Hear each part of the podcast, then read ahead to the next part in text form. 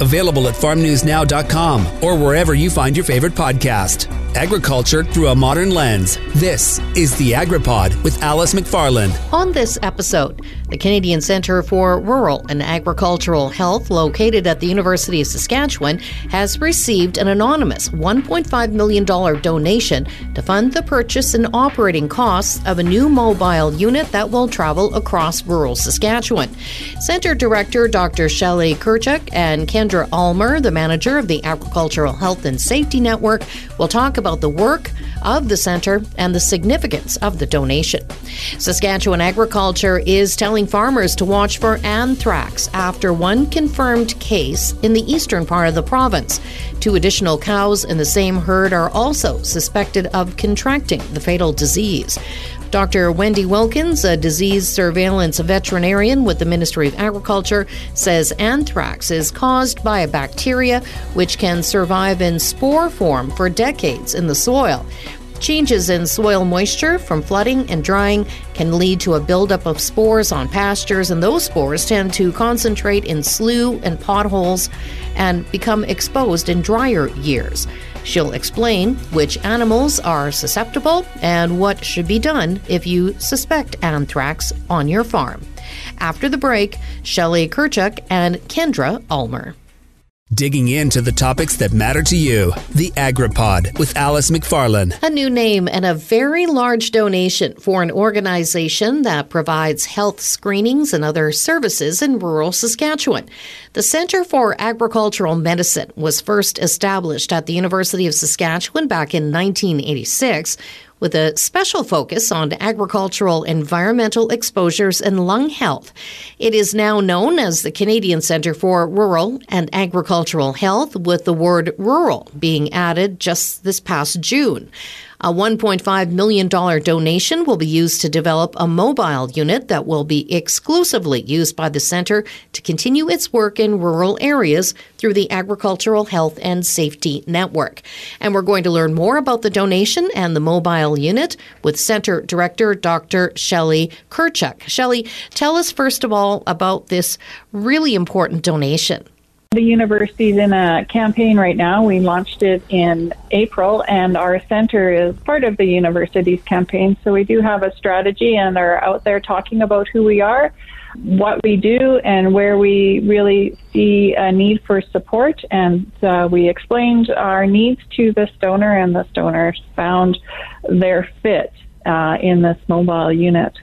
And I think what's also unique about this donation is that it not only equips, but it operationalizes. That means mm-hmm. there's that operational support so that we have additional resources to get our boots on the ground to be out there in the rural areas. And that to us as a center is foundational to making the real impact. It's not just about the mobile unit, it's about having the personnel to run that mobile unit. Now, as the mobile unit will only take up a percentage of the donation, will you be able to hire additional people? So, what will the rest of the money be used for?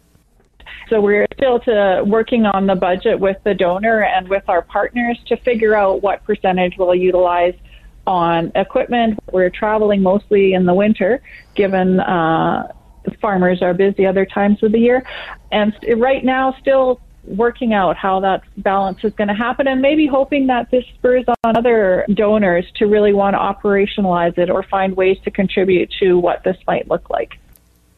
Joining us is Kendra Ulmer, the manager of the Agricultural Health and Safety Network. Uh, Kendra, what would you like to add? Um, just building on what Shelley had said is that as we work through that budget and building on programs that already exist within the center and working with our partners to identify the needs of what needs to be in this mobile unit, um, it's hoped that it'll really increase our capacity and our reach and our visibility in rural Saskatchewan. And Shelley, the USask Rural Health Center has been around for a long time, but uh, maybe explain a little bit about the new name. It's not a big change in the name, but really one word, but it's a big change in the name. We went from the Canadian Centre for Health and Safety in Agriculture to the Canadian Centre for Rural and Agricultural Health. And it's not like we're not decreasing our concentration and focus on agriculture, but we really wanted to remind ourselves and our partners that we do work in the rural space. We do lots in rural outside of agriculture. And the reason for our open house yesterday and the name change was we're surprised to many that we've been around for 38 years. And we don't want that to be a surprise. We don't want to be the who's in Horton, here's a who, just quietly going about our business. We need to make some noise to let rural Saskatchewan residents and our partners know that we're here and what we're doing. And this uh, mobile unit and this name change really is that opportunity for us to say, we're here, we're here, we're here, we're supporting rural Saskatchewan. We've been doing it for 38 years. We've been partnered with Saskatchewan Association for Rural Municipalities and, uh, and individual rural municipalities for 35 years and we just want it to be known that we're here, we're here, we're here. We're supporting rural Saskatchewan. We want to support rural Saskatchewan, and uh, we want to be visible and, and out there making some noise. So, Kendra, tell us about what you've been doing up until this point and what kinds of services you've been providing, and then explain how a mobile unit would improve on that. I'll just kind of focus on the Agriculture Health and Safety Network, which is our knowledge mobilization vehicle per se to get um, the current research out to our farm families and likewise to get their experiences to inform research. So the network really focuses on providing farm families with farm safety and rural health information, health screening services, education and training with our ultimate goal of reducing injury and illness related to agriculture production. And I've been fortunate the last 20 years to be involved with our one-to-one health clinics in which um, we deliver health screening at the RM level um, in the rural communities um, where farm families and agriculture workers can meet with a registered nurse to have a variety of screening services completed and talk about their exposures, their work environment, and offer resources that exist within the province and Canada. This has been happening and in terms of loading up a university van with equipment and uh, making our way all throughout rural Saskatchewan during the times of the season when farmers are available. And this is just a really exciting next step in terms of increasing our capacity and having a, a dedicated unit that will help increase our one to one health clinics and beyond. So we're really excited about this opportunity. And what sort of health services are offered currently, and what do you hope to do in the future once this mobile unit is up and running? The sky's the limit. I'm really looking forward to um, hearing from our partners and other researchers in terms of the various screenings that could be included in this mobile unit. Right now, our, our current focus is on respiratory health and hearing health through the one-to-one health clinic. So getting your lungs tested and hearing tested but um, address a variety of, of health concerns that do come up. Um, even as I, want to say as simple, but one of the exclusion criteria for doing lung function testing is um, measuring of uh, blood pressure. And often some people haven't had their blood pressure checked in, in many years or not followed up with a, an annual physical. And we have that opportunity to do that screening and talk about the importance of managing that. And I often use the scenario of the importance of preventive maintenance on our equipment and how important that is to do as, as farmers too in terms of keeping ourselves safe and healthy. That was Kendra Ulmer, the manager of the Agricultural Health and Safety Network, and Dr. Shelley Kirychuk, the director of Canadian Centre for Rural and Agricultural Health, located at the University of Saskatchewan. The centre received a $1.5 million anonymous donation to fund the purchase and operating costs of a new mobile unit that will travel around rural Saskatchewan. After the break, we'll hear more about a case of anthrax that was reported in Saskatchewan and efforts to reduce the spread. Digging into the topics that matter to you. The AgriPod with Alice McFarland. A cow found dead in the RM of Cote, which is based in Kamsack, died of anthrax. Dr. Wendy Wilkins, a disease surveillance veterinarian with the Ministry of Agriculture, has the details.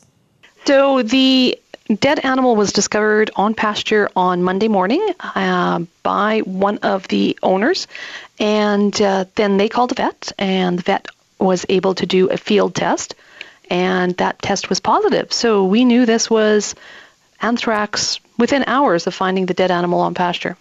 She adds the dead cow might not have been the only victim.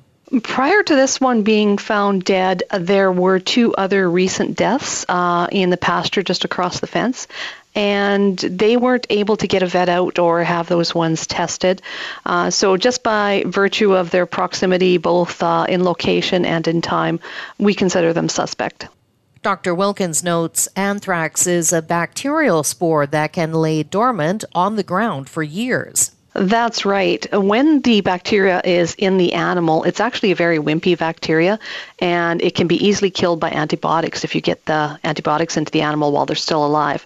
But once the animal is dead, or once it starts bleeding out of its nose and other uh, places on its body, those bacteria are in the blood. And once they hit the open air and are exposed to oxygen, they form spores very quickly. Now, as you said, these spores uh, are very hardy. They lay in wait in the soil.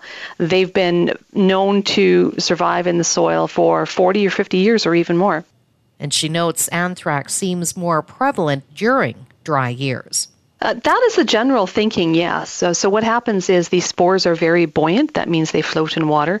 So in the spring runoffs or wet times, you'll have water running across the surface of the soil, and it will be carrying any spores uh, that it encounters along the way with it.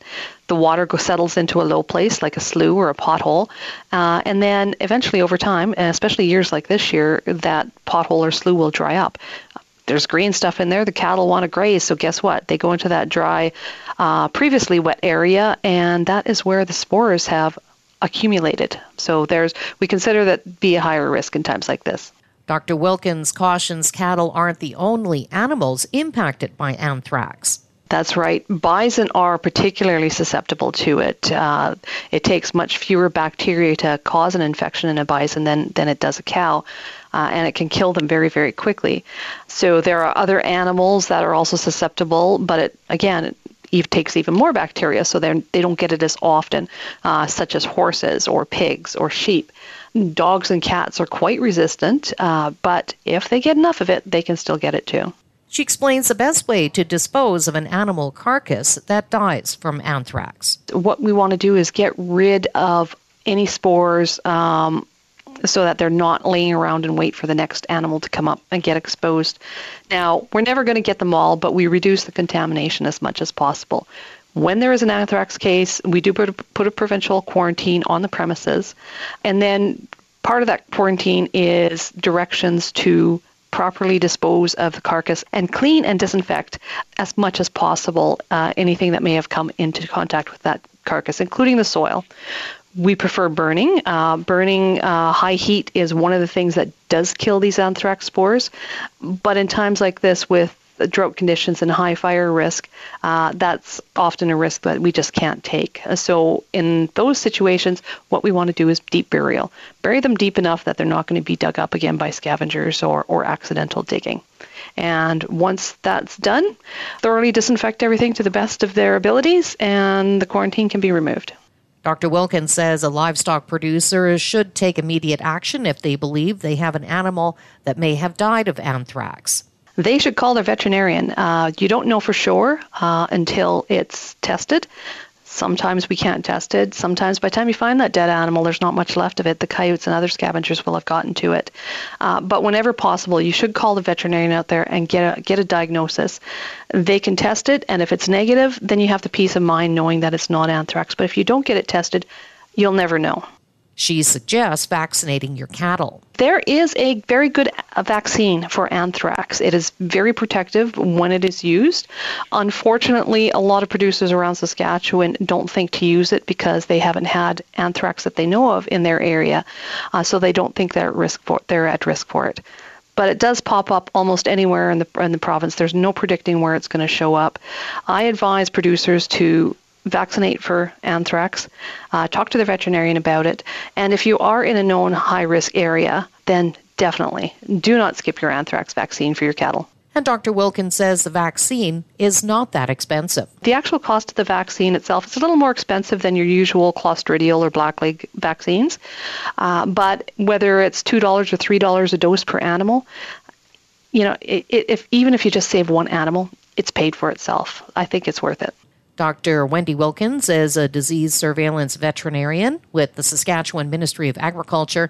A case of anthrax has been confirmed in a cow found dead in the RM of Cote in the Kamsack area. Here are the top agriculture stories for the week of September 25th, 2023. Canadian lentil sales to India slowed since Prime Minister Justin Trudeau said he suspected India of involvement in an assassination on Canadian soil. Canada is India's main import source of lentils.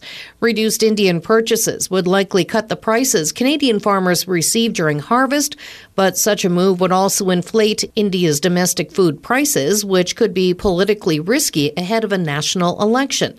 Indian buyers bought significant supplies of Canadian lentils earlier in the year. African swine fever has been detected in dead wild boar in Sweden. It's the first time ASF has been reported in that country's history. Dr. Megan Niederwerder is the Associate Director of the Swine Health Information Center. She said this was likely associated with either human movements, such as transition of the virus on shoes or clothing, or potentially contaminated pork products because it's a long distance of spread from other European countries that are currently struggling with ASF outbreaks. Agriculture and Agri-Food Canada issued a new outlook report for principal field crops. The report used the most recent yield estimates as well as seeded acreage and export statistics and also takes production and demand in other countries into account. As compared to the report issued in August, average price projections for the current crop year have either stayed the same or increased for all crops except corn, which is down slightly. Wheat, barley, oats, and field peas are among the crops unchanged from last month. The durum price projection increased by $10 a ton and is now a $90 a ton premium over spring wheat. The canola price projection is up $25 a ton compared to last month, surprising given the large drop in canola prices over the past few weeks. China imported a record amount of canola in the 2022 23 crop year. That's about 5.1 million tons of the oilseed for the Chinese crop year ending this month, according to the United States Department of Agriculture. That is way more than the USDA was initially forecasting back in January. It thought China would buy 2.5 million tons of canola. Markets Farm analyst Bruce Burnett says China's massive import program was due in part to Canada's big rebound in production and Australia's record crop in 2022. Canada shipped 4.71 million tons of canola to China in the 2022 23 Canadian crop year that finished up in July, up from 1.22 million tons the previous year, according to the Canadian Grain Commission. Agriculture Canada launched a new internet tool to help farmers take the guesswork out of crop yields. The manager of National Agro Climate Information Services for Agriculture Canada, Catherine Champagne, said the user friendly web tool uses data on interactive maps to provide crop yield estimates during the growing season. She says yield forecasts are adjusted throughout the season, taking into account changing weather conditions. Champagne said the information is a great planning tool for farmers and agronomists. If you like what you've heard, you can rate and review wherever you get your podcasts. Tell your friends and make sure to subscribe to AgriPod with Alice McFarland for more weekly episodes. The AgriPod is produced by Colby Heiss with host and CJVR Agriculture Director Alice McFarland and is a division of the Jim Pattison Broadcast Group. Available wherever you find your favorite podcast and at farmnewsnow.com.